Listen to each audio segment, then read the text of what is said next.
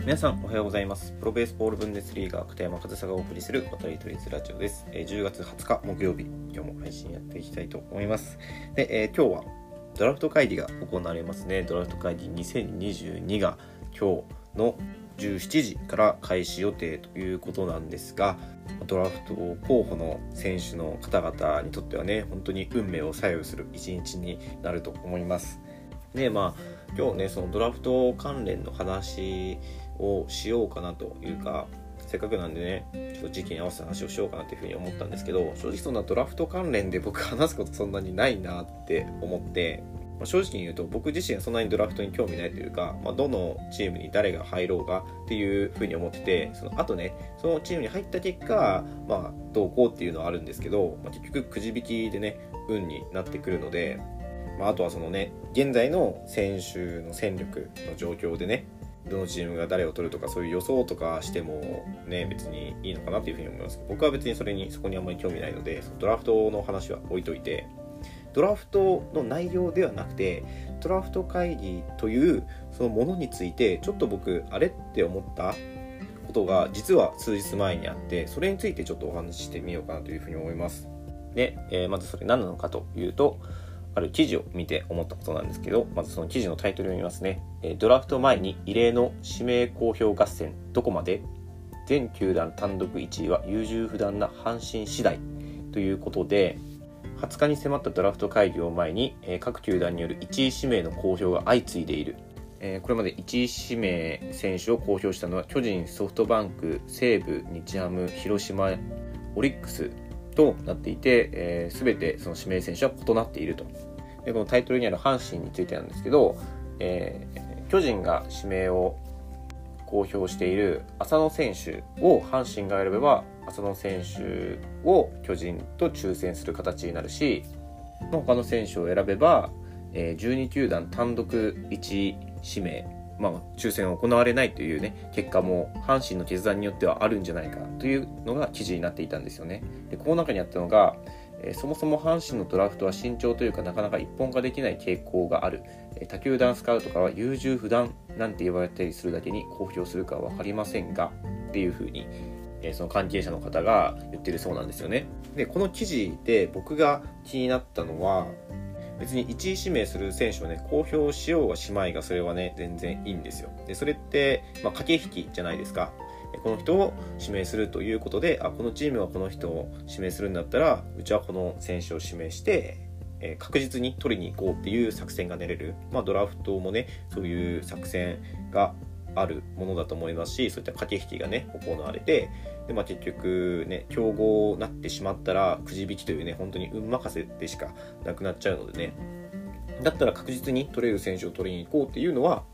球団としては全然考えるべきことででそれを、えー指名公表することによって先に公表することによって確実にね選手が取れるっていう作戦であるなら僕はそれは有効に活用すべきだと思うんですよね。ただこの記事の書き方、まあ、この記事の書き方がちょっと気になっただけなんですけどその全球団12球団単独1位指名になるかどうかは阪神次第、ね、優柔不断な阪神次第っていうような書き方。これ僕すごく違和感なんですよね。何が違和感かというとこれあの1位を公表してない阪神が少し悪いみたいな書き方をするじゃないですか。じゃないですか。僕はそう感じたんですよね。でこれって別にそのドラフト会議だけじゃなくてこうなんかよくあることなのかなっていうふうに思うんですけどこの同調圧力っていうんですかみんな1位指名してるんだからお前もしろよ、ね、それでそれで12球団の単独1位指名かどうか分かるんだからみたいなね。みんながしてるからお前もしろよっていうそのね日本人特有っていうわけじゃないんですけど全然これはね他の国でも海外で生活した他の国でもあるんですけどまあちょっとその特色が強いかなっていう同調圧力日本的な同調圧力をこの記事に感じてですね。別にその一指名を公表するかどうかは自由なわけじゃないですか。なんですけど多くの人が多数派がしてしまうことによってその1位公表することが当たり前1位公表してないチームが悪いみたいな風潮同調圧力の風潮を作るっていうのが僕はすごくこの日本の社会として良くない部分が出てるなっていうふうに感じるんですよね。別にね自由公表するかしないかは自由な選択肢があるのにその選択肢を雰囲気、ね、その同調圧力そういったもので公表する方が正義公表しない方が悪っていうプレッシャーを与えてしまっているこれはまあ、本人たちはどう感じてるか分かんないですよでそんなこと言われたって絶対公表しないしって思ってたり別にそんなこと言われたって知らないしってね全然真に受けてないのであれば全然いいんですけど僕は個人的にこの記事を見てそういう同調圧力というものをかけてるように感じたんですよね。でこれはそのドラフト会議で、えー、そういう風になっていましたけど別にドラフト会議に限らずこういうことって社会によくあるんじゃないかと。ね今で言えばねマスク。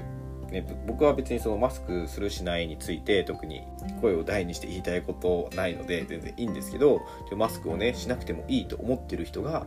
同調圧力みんながしてるからということでマスクをしないといけない、え社会になってしまっている。マスクをしてないとそれが悪のようなね社会になってしまっていることでそのマスクをしてないことによってれっきとしたね、あのー、悪影響があるというのであればまあ、それはした方がいいですよね。なんですけど、なんかそこもね、僕の知る限りなんか曖昧なんですよね。マスクは効果あるのかどうかっていうのも曖昧ですし、マスクは効果あるって言われてますけど、マスクをしてても感染数がね、増えてるっていう結果もあるので、マスクの有無でいい悪いって正直僕分かんないんですよね。で、僕はそのドイツにいる時に、えー、マスクをしないといけないっていうのは、あの、公共の施設、施設というか、あの、電車とかバスとかに乗る時とか、あとはスーパーとか、もマスクが必要だったりしたんですけど外ではみんな外してるんですよ。外でマスクしてる人なんてもう一人もいなかったんですドイツでは。で日本に帰ってきてみたら外でもみんなマスクしてるじゃないですか。で僕はちょっとドイツのねあの慣れがあったので外では外しちゃうんですよね。けどそれに対して多分周りの人はねマスクしてないあいつって思ってるのかなとも思ったりするんですけど別に外だったらねしなくていいっていう風に多分その厚労省とかも言ってたと思うんですね。すいません。ちょっとここ曖昧で。だからそういうふうにマスクしなくて外ではマスクをしなくてもいいっていうふうに言われてるのにみんながしてるからしてないあいつが悪いっていうその同調圧力。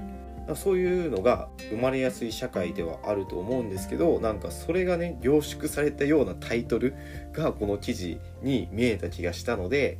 別にその選択肢が本人に委ねられてる以上そのどちらかねその指名を公表するかしないかという選択肢は本人に委ねられている以上指名をしてないことを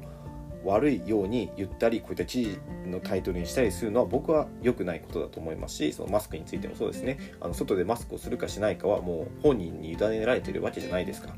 それに対して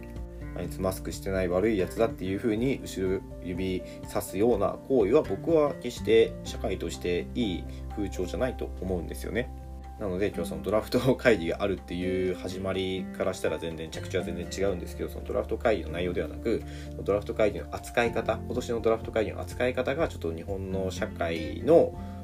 同調圧力とか、えー、そういったもの社会の良くない部分が見えたような気がしたのでみんながしてるからとか周りがみんなそうだからとかそういったものでね自分の選択肢を変える必要はないんじゃないかなとそういったことをちょっとシェアしてみてもいいんじゃないかなというふうに思って、まあ、ドラフト関連で気になった記事からということで日本の同調圧力についてお話ししてみました。今日も最後までお聴きいただきありがとうございました。片山勝田でした。